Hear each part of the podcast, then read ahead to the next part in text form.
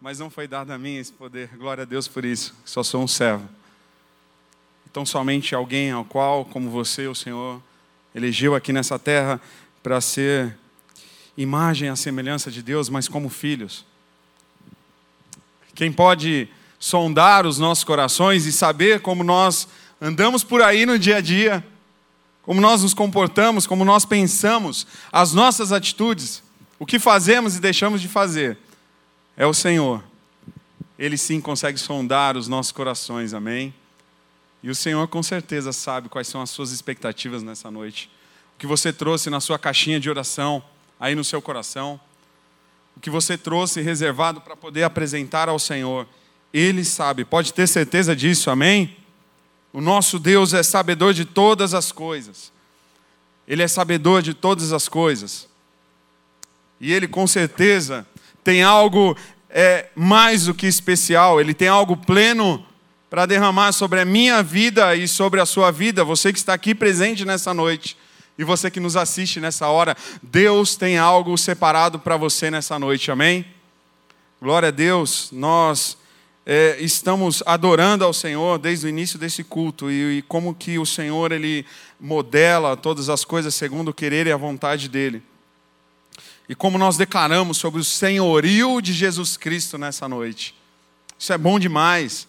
Nós temos que reforçar isso sobre as nossas vidas de uma maneira intensa e dia a dia. Sabe por quê?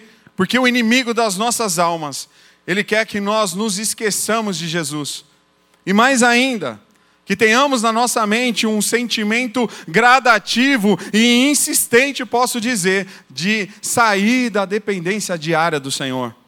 Sabe aquele sentimento que acontece de manhã, quando nós já acordamos, muitas vezes já clicando na tela do nosso celular para poder já ver se tem alguma novidade na rede social que a gente mais prefere, ou se já chegou o e-mail da manhã que eu preciso receber, ou aquela mensagem de WhatsApp.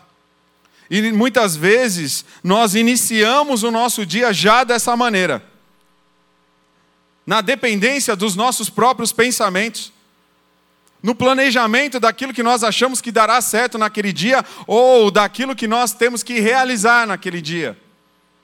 E muitas vezes já é seis horas da tarde, sete horas da noite, e sequer falamos com esse Senhor que de fato conhece os nossos corações que nessa noite, nessa hora, seja diferente em cada um de nós o sentimento de falarmos com o Senhor. E sabemos que esse Deus bondoso e amoroso sonda-nos nessa hora.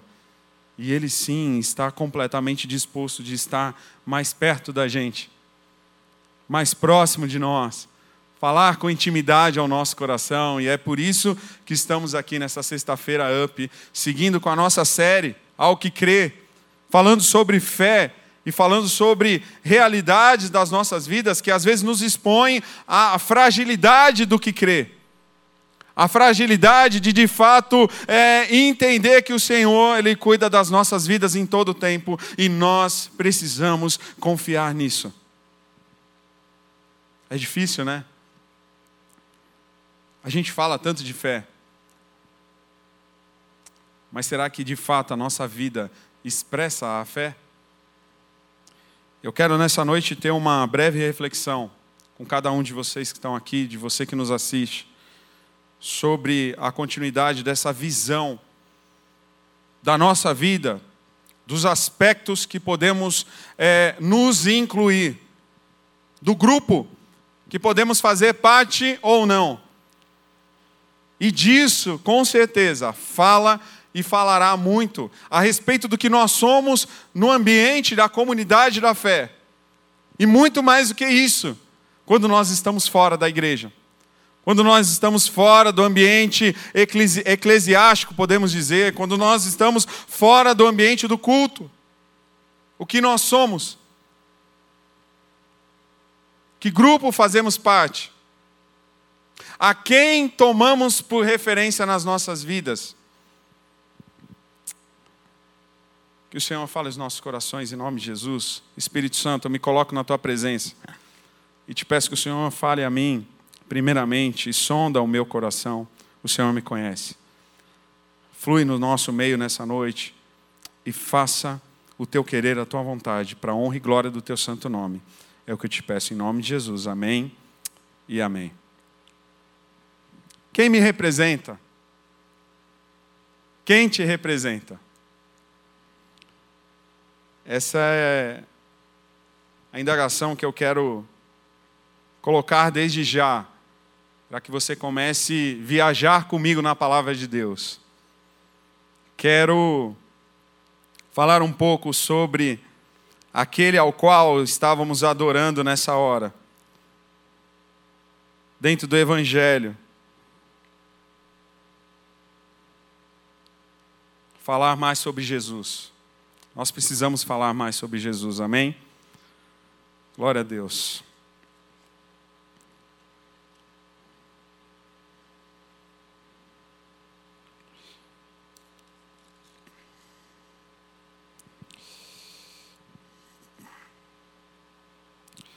Marcos capítulo 4, a partir do versículo 1, eu vou ler.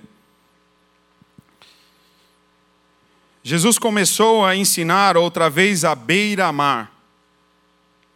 E outra. Numerosa multidão se reuniu em volta dele, de modo que entrou num barco, onde se assentou, afastando-se da praia. E todo o povo estava à beira-mar na praia. Assim, ensinava-lhes muitas coisas por parábolas, e durante o seu ensino dizia: Escutem, eis que o semeador saiu a semear. E ao semear, uma parte caiu à beira do caminho, e vieram as aves e a comeram.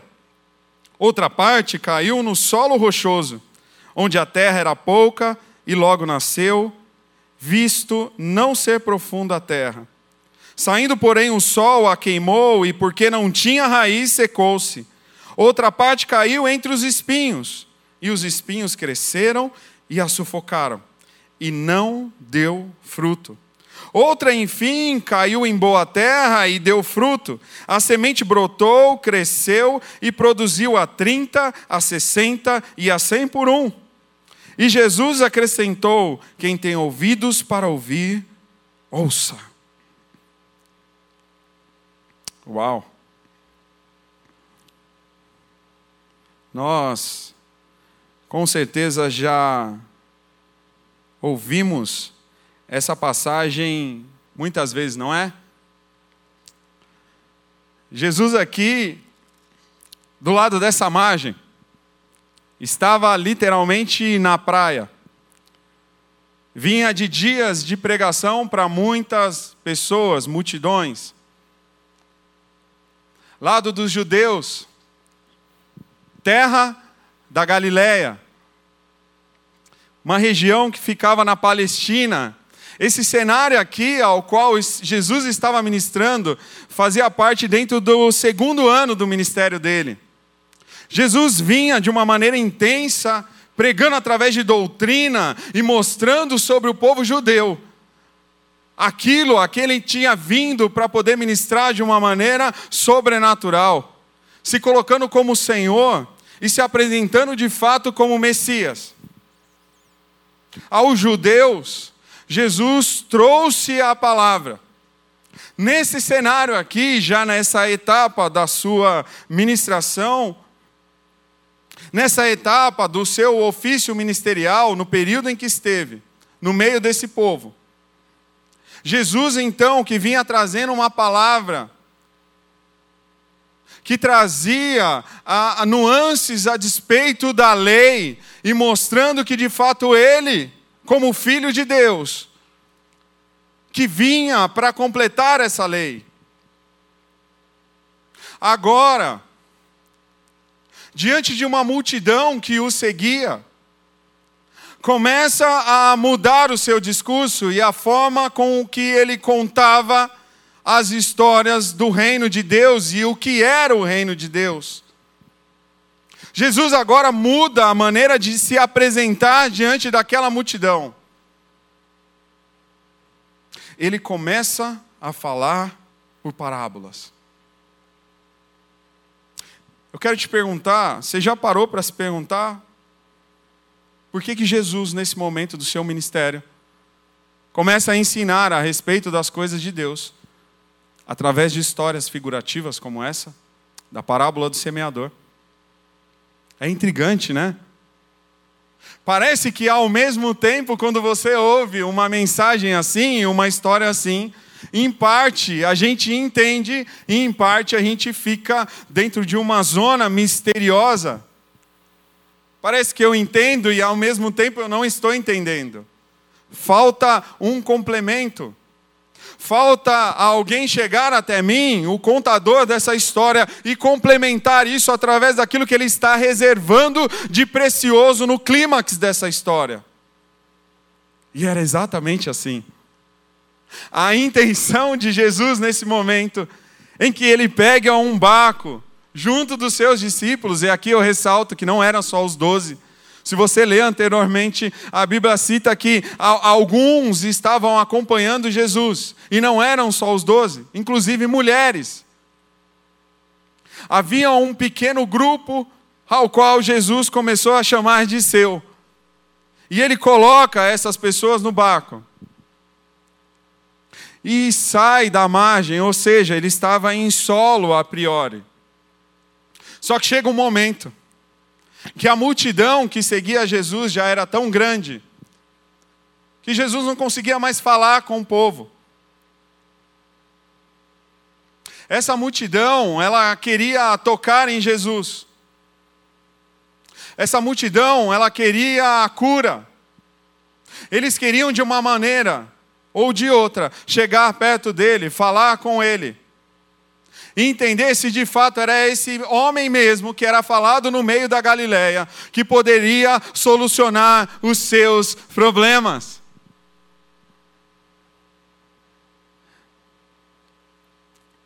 Será que esse cenário, essa multidão, esse povo, essa realidade, ela só ficou lá dois mil anos atrás, ou ela é familiar para mim e para você nos dias de hoje? Galileus. Povo simples. Um povo que já vivia uma cultura popular. Um povo que tinha aprendido a despeito da doutrina e dos mandamentos da lei. Mas essa lei já estava desgastada no meio desse povo, que concentrava todo tipo de gente, de cultura e de conhecimento. Haviam ali, nesse cenário, os doutores da lei, fariseus, escribas, aqueles que apontavam o dedo e falavam: Não, Jesus, o que você está falando não é aquilo que nós cremos. Por outro lado, anteriormente aqui nós lemos que destes doutores já tinham aqueles que apontavam para Jesus e falavam: Este que cura no meio do povo, ele é um endemoniado não reconheciam o Mestre de maneira nenhuma como aquele que era enviado do Deus vivo e verdadeiro. Esse era o cenário desse lado da margem. Esse era o cenário desse povo.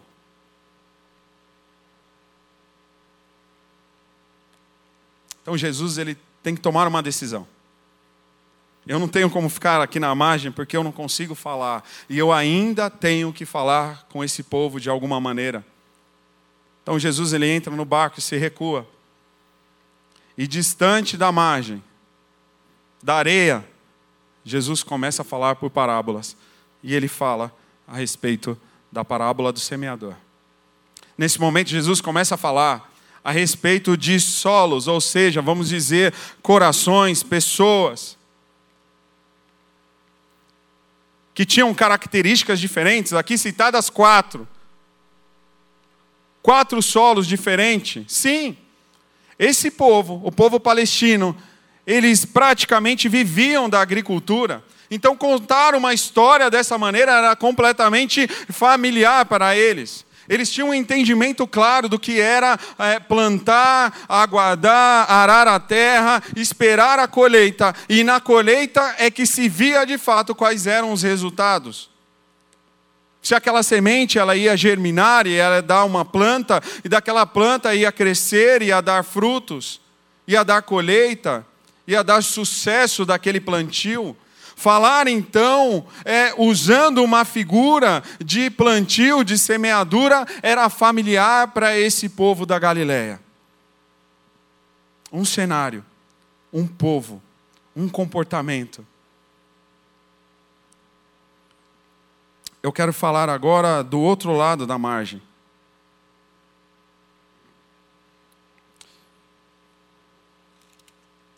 Tinha um outro povo Do outro lado do mar, tinha um lugar chamado Decápolis. Uma outra terra. E por incrível que pareça, depois que Jesus trouxe o sermão, falou àquele povo através de parábola, ele pega os discípulos dele e ele vai lá para o outro lado da margem. Isso é incrível. Jesus ali estava completando mais uma parte do seu ministério e ele queria também falar a outro povo.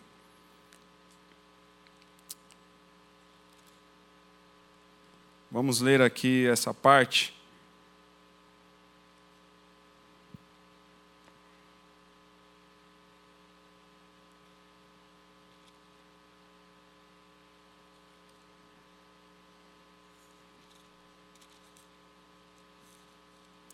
E é interessante a gente ver isso daqui.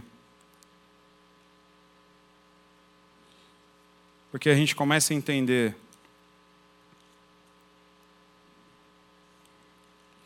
que dentro do barco de Jesus também tem outras características além dele e dos seus discípulos. Tinha graça e misericórdia remando junto com Jesus, amém? Vou voltar aqui em Marcos. Marcos 5 tem essa ilustração, se você quiser acompanhar comigo. Então o que acontece? Jesus estava lá no barco, falando através de parábola para um lado da margem aos galileus. Só que daí Capítulo 5 de Marcos diz assim: Jesus e os discípulos chegaram à outra margem do mar, a terra dos Gerazenos. Ao desembarcar, logo um homem possuído de espírito imundo veio dos túmulos ao encontro de Jesus. Esse homem vivia nos túmulos e ninguém podia prendê-lo, nem mesmo concorrentes porque, tendo sido muitas vezes preso com correntes e cadeias, as cadeias foram quebradas por ele e as correntes foram despedaçadas. E ninguém conseguia dominá-lo, andava sempre de noite e de dia, gritando por entre os túmulos e pelos montes, ferindo-se de pedras. Quando de longe viu Jesus, correu e prostrou-se diante dele, gritando em alta voz: O que você quer comigo, Jesus, filho do Deus Altíssimo? Por Deus, peço-lhe que não me atormente. Ele disse isso porque Jesus tinha dito a ele: Espírito imundo, saia desse homem. Então Jesus lhe perguntou: Qual é o seu nome? Ele respondeu: Legião é o meu nome, porque somos muitos. E pediu-lhe com insistência que não os mandasse para fora do país. Ora, uma grande manada de porcos estava pastando ali pelo monte. Guarde essa questão: uma grande manada de porcos. E os espíritos imundos pediram a Jesus: mande-nos para os porcos, para que entremos neles. E Jesus o permitiu. Então, saindo os espíritos imundos, entraram nos porcos, e a manada, que era cerca de dois mil, precipitou-se despenhadeiro abaixo para dentro do mar, onde se afogaram. Os que tratavam dos porcos fugiram e foram anunciá-lo na cidade e pelos campos. Então o povo saiu para ver o que tinha acontecido. Aproximando-se de Jesus, viram o endemoniado, o que antes estava dominado pela legião, assentado, vestido em perfeito juízo. Uau! E temeram. Os que haviam presenciado os fatos contaram-lhes o que tinha acontecido ao endemoniado e também falaram a respeito dos porcos. E começaram a pedir com insistência que Jesus se retirasse da terra deles. Quando Jesus estava entrando no barco, aquele que antes estava possuído pelos demônios pediu com insistência que Jesus o deixasse ficar com ele. Jesus, porém, não permitiu, ao contrário, ao contrário ordenou-lhe: vá para a sua casa, para os seus parentes, e conte-lhes tudo o que o Senhor fez por você e como teve compaixão de você. Então ele foi e começou a proclamar em Decápolis tudo o que Jesus lhe tinha feito e todos se admiraram. Uau! Aqui nós temos um outro público, um outro povo, uma outra realidade. Enquanto do outro lado do mar, do outro lado da margem, como eu falei, nós tínhamos um povo judeu que em parte é, era dominado por doutores que tinham em si a palavra desgastada nos seus corações, assim posso dizer.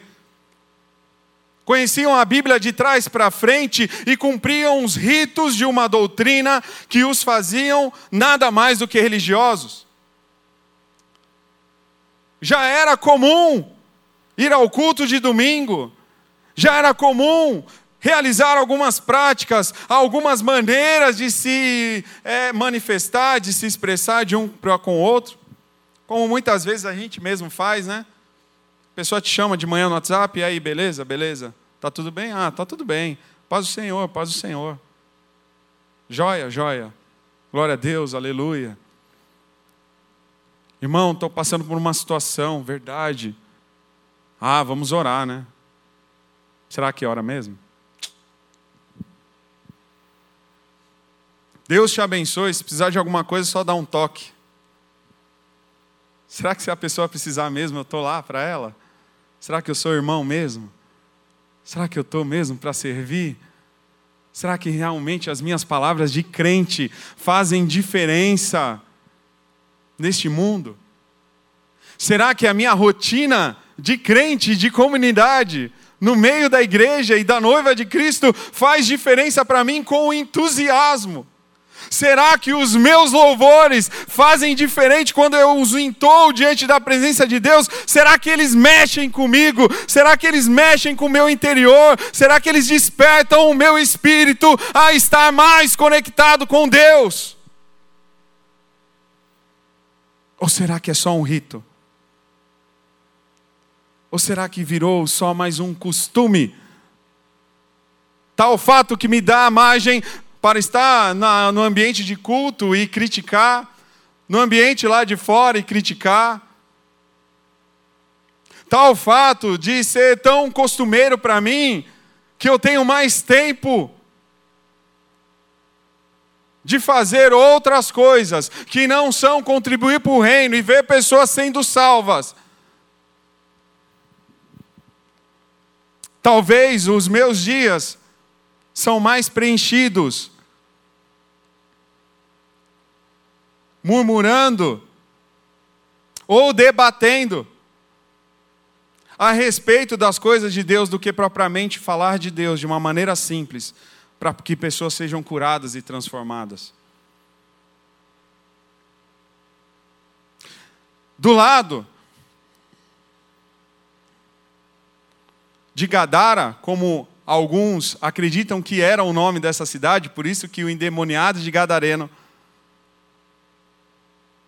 já tinha um povo que outrora judeu já estava em outro nível de distanciamento do pai, podemos assim dizer. Eles já estavam até criando porcos. Você já parou para pensar nisso nessa passagem? Porco para o judeu e para a lei era aí. E o que, que estavam é, é, é, é, cuidando? Ali naquele, naquela terra eram porcos. Esse animal imundo, daquele outro lado da margem, era um animal comum, que com certeza servia para alimento e para comércio também. desse lado aqui de Decápolis, local de alfândega, aonde aquele povo fazia do comércio algo importante, ou seja, eles pensavam bastante em dinheiro. O comércio era importante daquele outro lado da margem. Criar animais era, era algo vantajoso. E se eles são imundos ou não, não interessa mais. O que é importante é mais é eu trazer sustento para minha casa, é eu enriquecer, é eu pensar nas coisas materiais, nas realizações que eu tenho nesse tempo sobre a minha vida. Costumes, leis, tradições, temor ao Senhor, parece que do lado de Decápolis já estava mais disperso ainda. Tal qual a representação, ao meu ver, desse endemoniado era só um fragmento do poder maligno que habitava sobre essa terra. Eu quero te deixar essa pergunta: você acredita que só tinha esse cara de endemoniado lá naquele lugar? Claro que não, né? Era só um talvez ele causava para caramba. E aí sim foi citado porque foi evidenciado ao encontro do Mestre. Andava no meio dos cemitérios, endemoniado, ninguém segurava esse cara.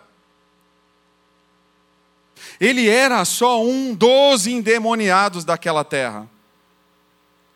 Um fato importante é que a própria legião, ou seja, os demônios, se sujeitando a Jesus, conversam com ele e pedem para que não fossem retirados daquele território. Já parou para pensar nisso? Interessante é que Jesus atendeu esse pedido. Quando o, jovem, sendo assim liberto, então, fica ação, aqueles demônios teriam que ir para algum lugar. Pedem então para habitar sobre aqueles dois mil porcos que estavam ali pastando.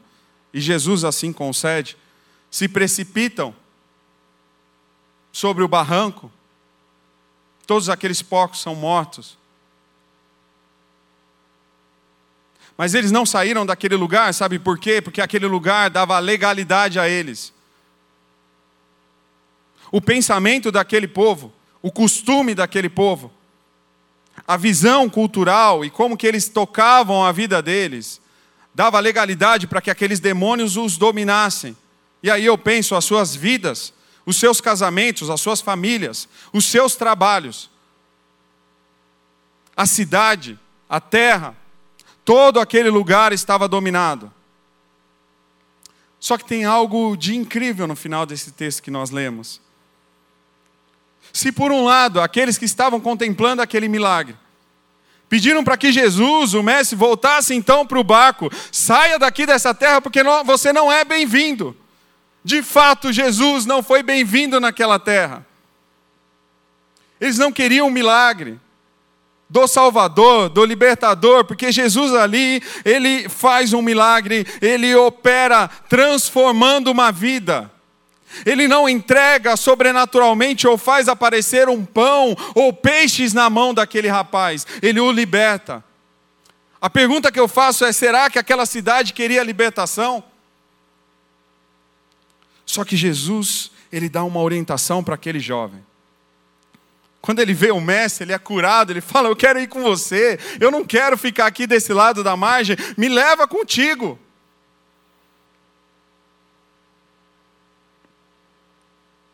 Se por um lado, dentro desse barco de Jesus, tinha com ele a graça, que estava dando para aqueles que ficavam é, do outro lado da margem. Coisas que eles não mereciam, estavam recebendo milagres. Desse outro, tinha também a misericórdia, junto com Jesus no barco. Deixando de dar para alguns daquela cidade de Decápolis aquilo que eles mereciam. E sabe como que a gente prova isso na palavra?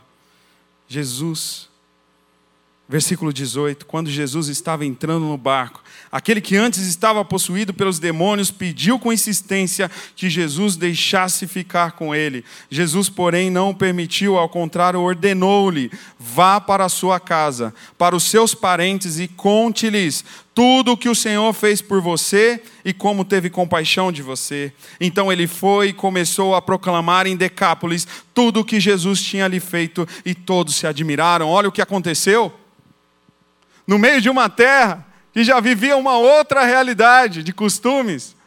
Nós vemos aqui que tinham pessoas ainda que tinham que ser salvas. Uma mensagem a respeito do Jesus que curava, mas não só isso, que salvava e libertava, tinha que chegar ainda em famílias, tinha que chegar naquela cidade. E quem tinha que falar isso se Jesus estava sendo rejeitado de entrar naquele lugar? Aquele jovem curado, endemoniado. Cara, não vai comigo não. Fica aí nessa cidade. Porque você vai ser um proclamador daquilo que eu fiz na sua vida e daquilo que o Senhor fez por você. E assim ele fez. Tinha misericórdia ainda para ser derramada sobre Decápolis. E o Senhor com certeza salvou a muitos ali através do testemunho daquele jovem endemoniado, que outrora era endemoniado. Como é engraçado, muitas vezes estamos num lugar e ficamos murmurando com o Senhor, reclamando: por que, que Deus me colocou nesse lugar? Por que, que o Senhor não me manda para aquele lugar que é bem melhor? Lá eu vou estar no meio da comunidade cristã, eu vou estar no meio dos santos e tudo vai ser mais fácil. Por que, que o Senhor me colocou nesse trabalho? Por que, que o Senhor ainda é, quer que eu fique no meio da minha família anunciando dessa maneira, passando tantas pelejas? Por que, que o Senhor não quer que eu mude dessa cidade que eu estou morando? Naquela outra lá estava tão bom.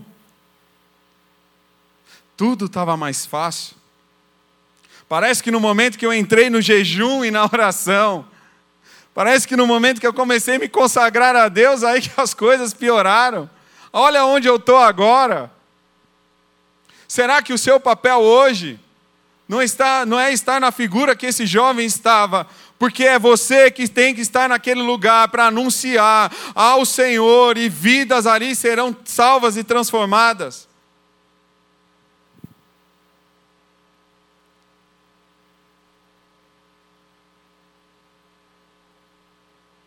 Parece que às vezes nós somos questionadores demais a respeito da obra de Deus nas nossas vidas. Ele é Senhor sobre a minha vida e sobre a sua vida, amém? O Senhor cuida dos nossos dias, Ele conhece o nosso coração. Deus não tem um plano enganoso para nós. Se você crê, se você tem essa fé e essa confiança no Senhor, aonde Ele te colocar, Ele vai te honrar. E aonde você estiver em nome dEle, ali haverá cura, salvação e transformação. Será que você crê nisso? Será que você crê de fato? Eu creio que somos agentes transformadores para o Senhor aonde nós estamos hoje. E Ele, se Ele nos colocou naquele lugar e temos convicção disso, ali Ele vai nos usar para a honra e glória dEle. Obedeça, não murmure, faça a vontade do Senhor. Duas realidades diferentes. Engraçado que quando a gente volta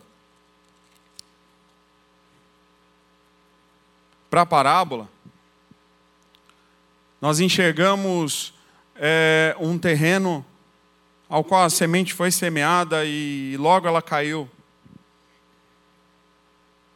no caminho. Ela não se aprofundou, ela não teve profundidade naquela terra. Logo veio alguns, e como ela estava no caminho, e pisaram por cima, mataram aquela semente. Veio também a ave de rapina, ela estava fácil. Uh, foi lá e comeu a semente. Fácil. Não frutificou nada nessa terra. Outra parte caiu num solo rochoso. Essa semente até ela começou a, a germinar, ela chegou a nascer. Só que pelo empecilho das pedras, as raízes dessa planta não criaram profundidade. Quando veio o sol, ele queimou, ela não tinha raiz, ela se secou. Tinha uma outra parte de sementes que caiu entre os espinhos. Cresceu junto com eles. Só que a questão é que os espinhos eles cresceram mais do que a planta dessa semente boa. E logo esses espinhos cresceram e sufocaram e não deu fruto nenhum. E por último, na quarta terra, nós temos a semente é, que brotou e cresceu e produziu dentro das suas medidas. A pergunta que eu quero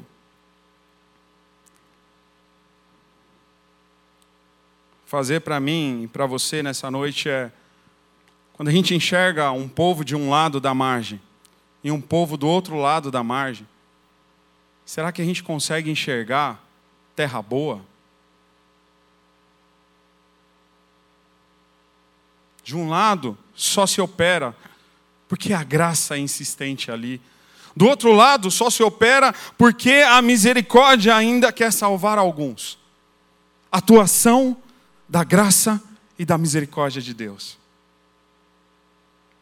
Agora, eu penso aqui aonde tem uma terra boa, aquela terra que anseia pela semente, aquela terra que, que, que quer germinar aquilo que faz parte do reino de Deus, aquela terra que quer frutificar as coisas de Deus em si, será que existe no meio desse oceano, de, dessa praia que era ali, daquele mar?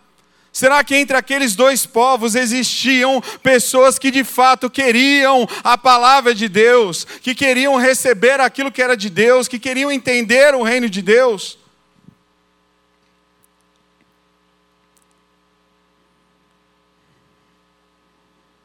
Marcos capítulo 4, no versículo 35, diz assim: Naquele dia, sendo já tarde, Jesus disse aos discípulos: Vamos passar para outra margem. E eles, despedindo da multidão, o levaram assim como estava no barco, e outros barcos o seguiam. Ora, levantou-se grande temporal de vento e as ondas se arremessavam contra o barco, de modo que o mesmo já estava se enchendo de água, e Jesus estava na popa, dormindo sobre o travesseiro. Os discípulos acordaram e lhe disseram: Mestre, o Senhor não se importa que pereçamos? E ele, despertando, repreendeu o vento e disse ao mar: Acalme-se, fique quieto. O vento se aquietou e tudo ficou bem calmo. Então Jesus lhes perguntou: Por que vocês são tão medrosos? Como é que ainda não têm fé? E eles, possuídos de grande temor, diziam uns aos outros: Quem é esse que até o vento e o mar lhes obedecem? Calma aí. Acho que a gente identificou aqui um terceiro grupo.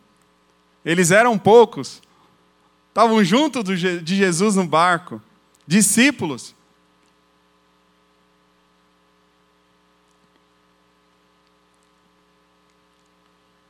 Parece que às vezes a gente ouve, lê, escuta essa parte aqui, e a gente olha para esses discípulos e parece que a única conclusão que vem nas nossas vidas é homens de pouca fé.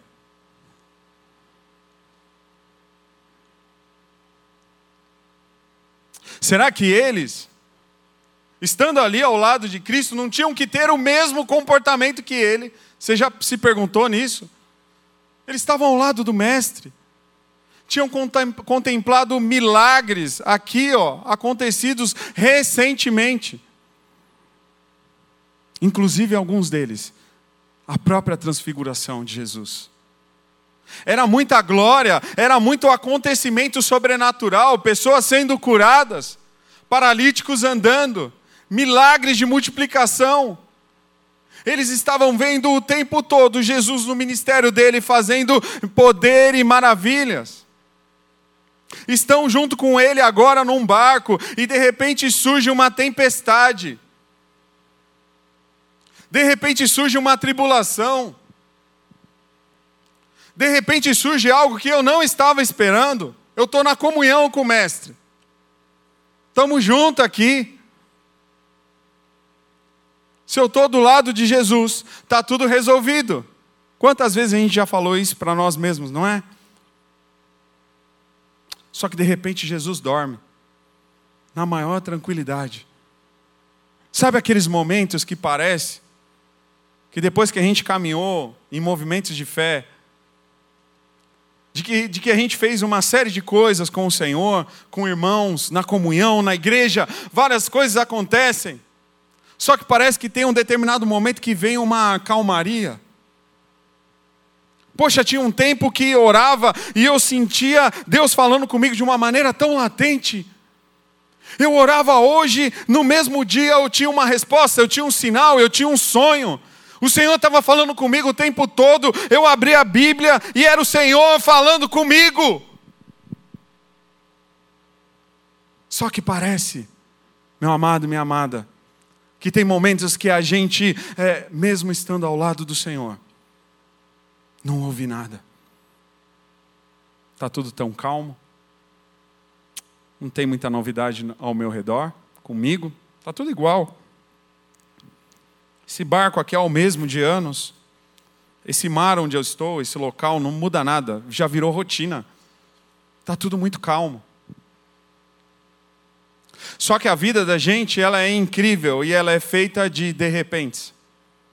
E de repente, do nada, pode surgir uma tempestade. São nesses momentos que parecem que o nosso caráter o nosso nível de confiança, o nosso verdadeiro eu, ele surge. E aí somos provados em tudo. No desespero, na aflição, nós somos provados em tudo. E é nesse momento que de fato a gente vai mostrar de que lado a gente está. É nesse momento que a gente vai mostrar quem nos representa. É nesse momento que a gente vai provar a quem a gente serve. A quem a gente crê de fato, aonde está de fato depositada a nossa fé. Aonde ela sempre esteve ou não. Aqui nós temos um terceiro grupo. E eu consigo enxergar esses homens e essas mulheres que estavam ali que mesmo é, desesperados diante da, dessa tempestade, a Bíblia diz que a água estava entrando dentro do barco. Gente, não era um negócio assim, tipo de boa. Sabe aquela cena que o barco vai indo para lá e para cá, que às vezes a gente assiste em filme e desenho, mas o barco está lá. Não, aqui a água estava entrando no barco. O desespero iminente aqui era de morte. Fato. Eles já tinham uma, uma conclusão. Se Jesus não acordar, nós vamos morrer. Se algo não for feito diante desse cenário turbulento aqui, nós vamos morrer. Sabe, nas nossas vidas e nesses dias que nós estamos vivendo, parece que, na verdade, a tempestade ela já virou o normal. A gente acorda, a gente passa o dia, dorme, acorda no outro dia e a tempestade ela ainda está lá. Ela não foi embora. Aí a gente ora de novo e fala assim: Jesus, eu já tinha orado tantas vezes, e eu achei que eu ia acordar hoje de manhã, e a depressão não ia mais bater no meu coração, na minha mente. Jesus, eu achei que eu ia acordar hoje, e a minha realidade financeira iria mudar, porque eu estou orando, eu estou trabalhando. Dentro de mim eu falo, estou fazendo por onde a tempestade não passa. Jesus, há quanto tempo eu oro por essa cura e parece que nada muda. A doença ainda continua. Eu oro lá, em casa não muda nada, a tribulação continua a mesma. A minha vontade é uma só. Eu queria assumir, mas eu não tenho outro barco, eu estou só em um. Eu não consigo mudar a minha realidade. O meu cenário hoje é imutável.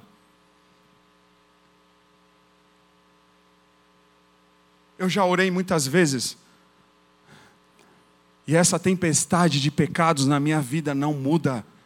Eu não consigo me libertar deles. Se o Senhor não acordar, se o Senhor não me salvar, não me libertar desse ambiente de morte, eu morrerei. Eu enxergo aqui, para nós terminarmos, eu queria já pedir para você ficar de pé, por favor. Que esses que estavam no barco com Jesus, eles representam o que a Bíblia aqui diz, quando Jesus explica por que falava em parábolas. Algo muito forte, profundo e misterioso ao mesmo tempo. Diz a respeito das parábolas. Era proposital do Mestre não falar mais de uma maneira é, de doutrina. Ele começa agora a falar de parábolas, sabe por quê? Porque o tempo daquele povo havia se encerrado. Não havia mais tempo de misericórdia para o povo judeu. Ouviam, segundo a própria profecia de Isaías, mas não conseguiam compreender aquilo que ouviam, viam, mas não conseguiam compreender aquilo que viam. Era essa a intenção real da parábola. Alguns ouviam, Jesus ainda manifestou para a honra e a glória do Pai milagres no meio de um povo que eu posso chamar que era o povo do pão, o povo do desespero e o povo dos milagres. Eles só queriam aquilo que as mãos do Senhor poderiam entregar, mas não queriam o Senhor sobre a vida deles. E sobre esse povo já havia encerrado o tempo. De fato, a palavra ao mesmo tempo era falada pelo mestre por parábolas para que não houvesse mais arrependimento.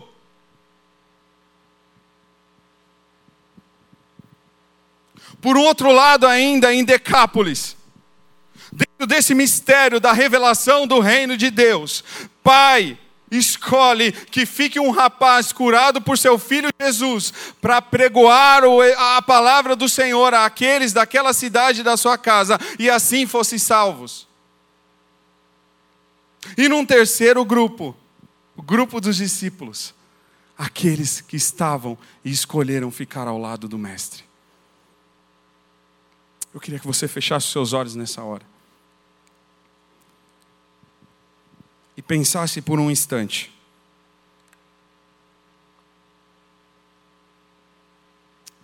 Que grupo você faz parte? O Senhor revela o reino de Deus àqueles a quem Ele deseja. Se você entende que Jesus Cristo ele veio ao mundo para salvar a mim e a você, se você entende a obra da cruz, se você entende que Cristo é Senhor e Salvador suficiente sobre a tua vida, você entende o reino, sinta-se privilegiado.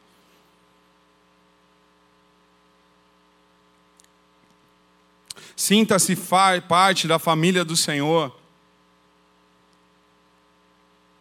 Sinta-se parte daqueles que nesses dias estão tendo o privilégio de entender a respeito dos mistérios de Deus. Sinta-se parte daquele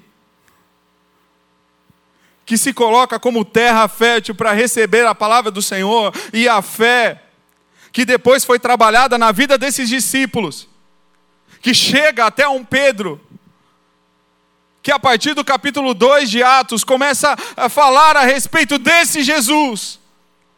E milhares de pessoas começam a ser salvas porque eles estavam passando por um processo Sim, havia fé no coração desses homens do barco. Por um momento ficaram é, com seus corações temerosos, queriam morrer. Mas o que importa nesse cenário é que esse terceiro grupo não abandonou Jesus na margem. Eles não queriam só a cura, eles queriam estar do lado de Jesus.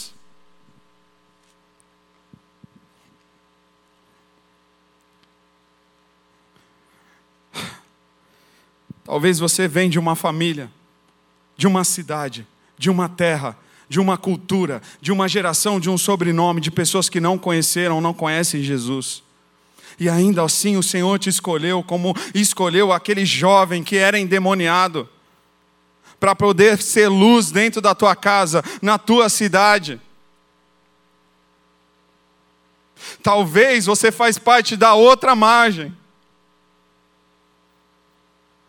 De pessoas que já estão cansadas de ler essa palavra e que não têm mais prazer nessa palavra. E que começam até a duvidar dessa palavra, que começam a enfraquecer a sua fé, e que muitas vezes, quando eleva a voz para orar, eleva a voz para orar pedindo algo ao Senhor e não ao Senhor.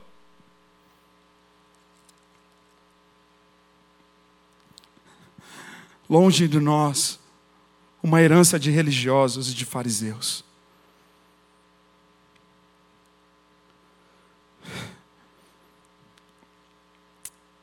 Eu não sei como está a sua fé nessa noite, meu amado.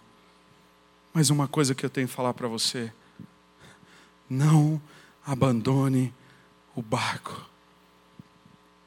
Não abandone Jesus por nada. Para onde ele for, vai junto em nome de Jesus. O Senhor te resgatou das trevas para a sua maravilhosa luz.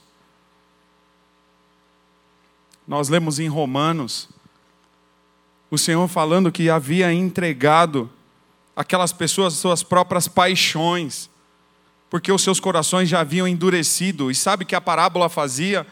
A parábola, ao mesmo tempo, ela trazia é, um, um prévio esclarecimento. Ela era a luz sobre aqueles ao qual estavam ao lado de Cristo mas se tornava algo misterioso e obscuro para aqueles que estavam afastados de Jesus, e ao mesmo tempo se tornava juízo para aqueles que não queriam mais e já estavam longe desse barco. Que a palavra do Senhor não seja juízo sobre a minha e sua vida. Por isso, nessa hora, eu queria fazer um apelo. Eu repito, eu não sei quais são as suas origens. Eu não sei de onde você veio. Você que me assiste nessa hora, talvez você tenha vindo de uma família completamente distante do Senhor.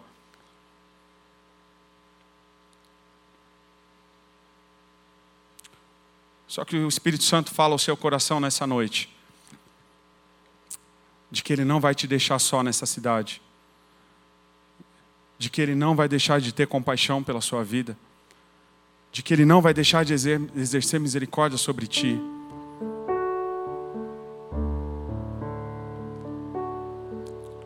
Talvez nessa noite você entende que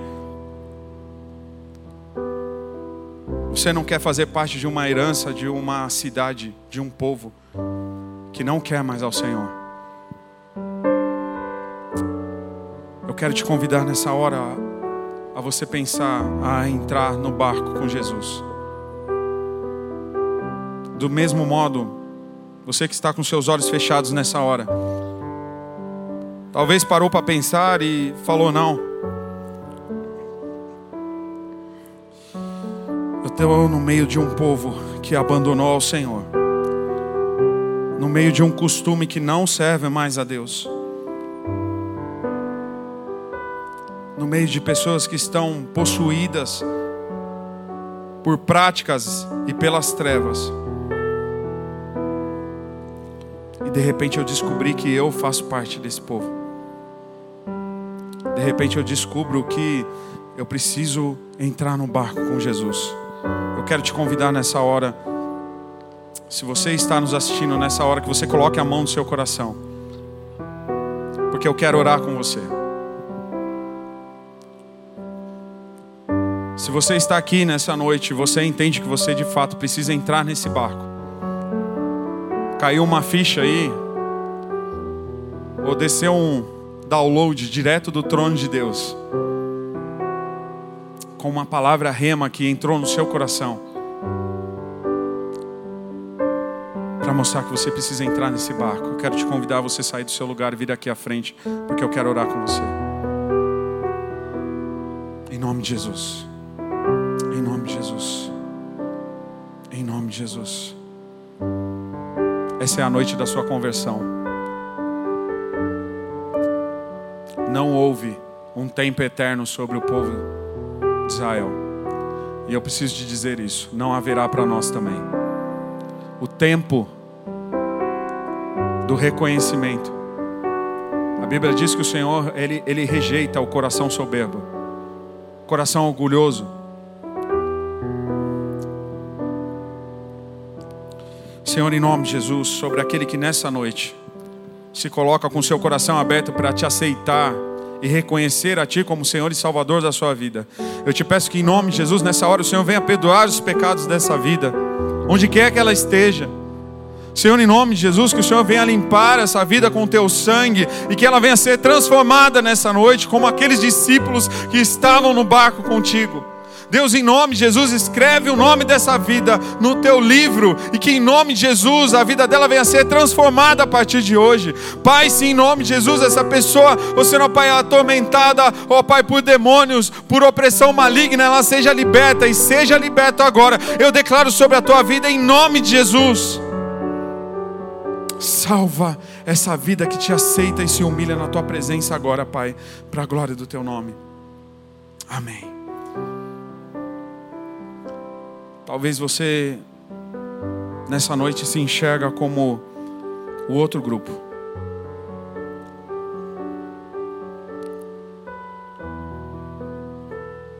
Será que eu não achava que eu sabia demais? Que tudo que eu aprendi a respeito de Deus é suficiente sobre a minha vida?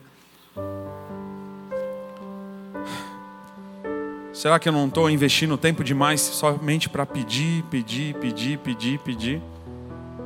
Será que eu não estou esquecendo do senhorio de Cristo sobre a minha vida, sobre aquilo que eu faço, sobre o meu trabalho, sobre os meus afazeres, sobre a minha família, sobre os meus valores? Será que eu não estou abandonando Jesus e vivendo uma vida falsa, uma vida aparente de um religioso?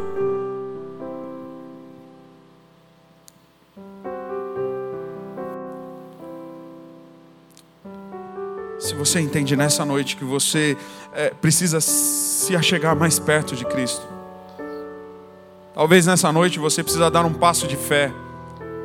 Talvez você nessa noite precisa realmente sair da margem.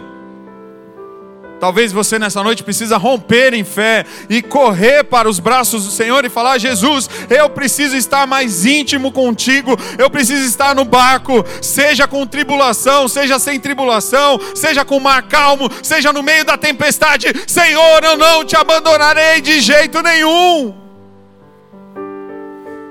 Eu queria te encorajar nessa hora como um, um, passo de fé, como aqueles discípulos fizeram. Eu queria te convidar a você sair do teu lugar nessa hora, com um passo de força sobre a tua vida, dizendo nessa noite, eu preciso tomar uma posição na minha vida. Eu preciso viver uma vida mais íntima com o Senhor.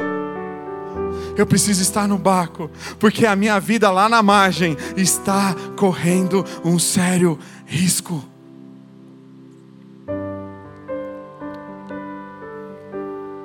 Como você está, meu amado? Como está a sua fé? Como está a sua intimidade?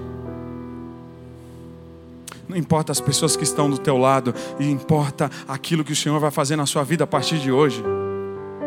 Não importa a tua reputação, o teu título, não importa a sua posição, importa de fato como o Senhor vê o meu e o seu coração, como estão os nossos corações, como estamos diante da presença de Deus. Somos fariseus ou somos de fato discípulos que estão no barco com Jesus? Eu quero te convidar a você ter ousadia e sair do teu lugar, porque eu quero orar com você aqui na frente. Em nome de Jesus. Em nome de Jesus. Mude a sua vida hoje. O reino é eterno.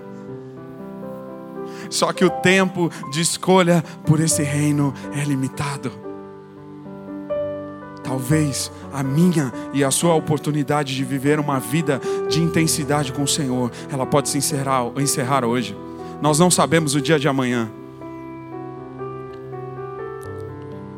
Como está a sua vida na tempestade? Como está a sua fé na tempestade? Como está a sua comunhão com Deus? Como está a sua vida de santidade com o Senhor? Até onde? Até onde você vai ficar se perguntando: amanhã eu decido, amanhã eu vejo o que eu vou fazer da minha vida, amanhã eu vejo o que eu vou fazer do meu compromisso com Deus. Mude essa história, mude, essa, mude esse discurso. Tome uma posição definitiva com o Senhor e entre no barco em nome de Jesus. Em nome de Jesus. Talvez você seja aquele que está no barco, ainda que com temor e tremor está com o Senhor. Glória a Deus por isso. Não se esqueça disso. O reino do Senhor é eterno. Mas o tempo de escolha definitiva por Ele é limitado. Vamos orar. Senhor, em nome de Jesus. Eu oro por cada um de nós que estamos aqui, por aquelas pessoas que estão nos assistindo. Que em nome de Jesus essa palavra venha a ser rema nos nossos corações é tempo de arrependimento. A vinda do Senhor está próxima. Deus, em nome de Jesus, nos colocamos na tua presença com o coração contrito e quebrantado. E eu oro para que nessa noite, de fato, seja esse o coração da tua igreja.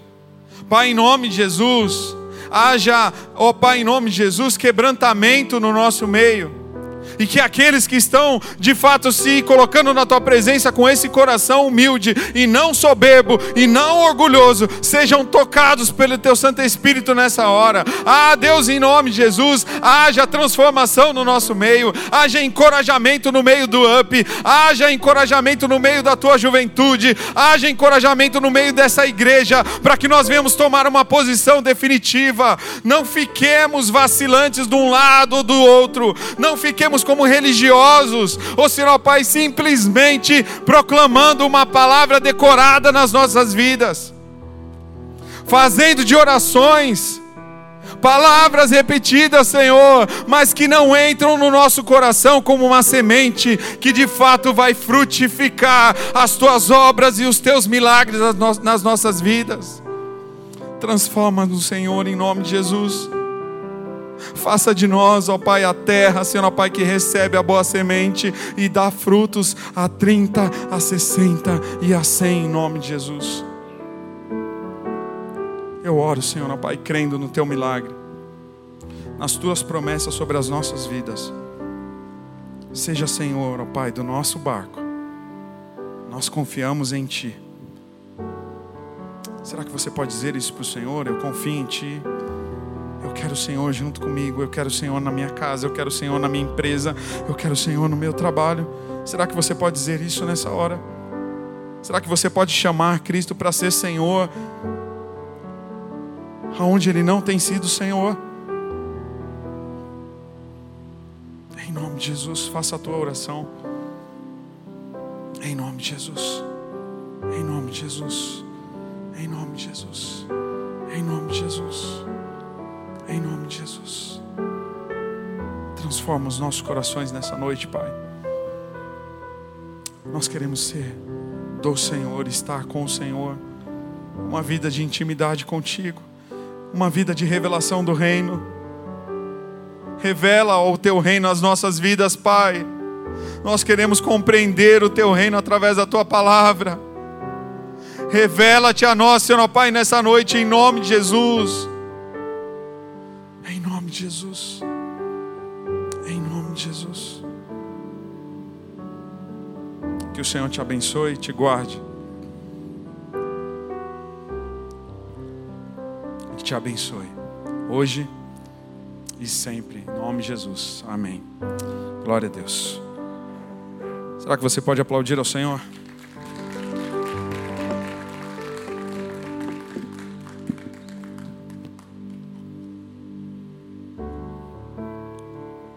Amém?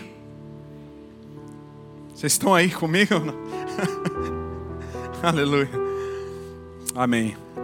Glória a Deus. Que o Senhor continue falando ao meu e ao seu coração. Amém? Tem algum recado, Chiquinho? Wesley? Amém? Glória a Deus. Queridos, glória a Deus pela tua vida.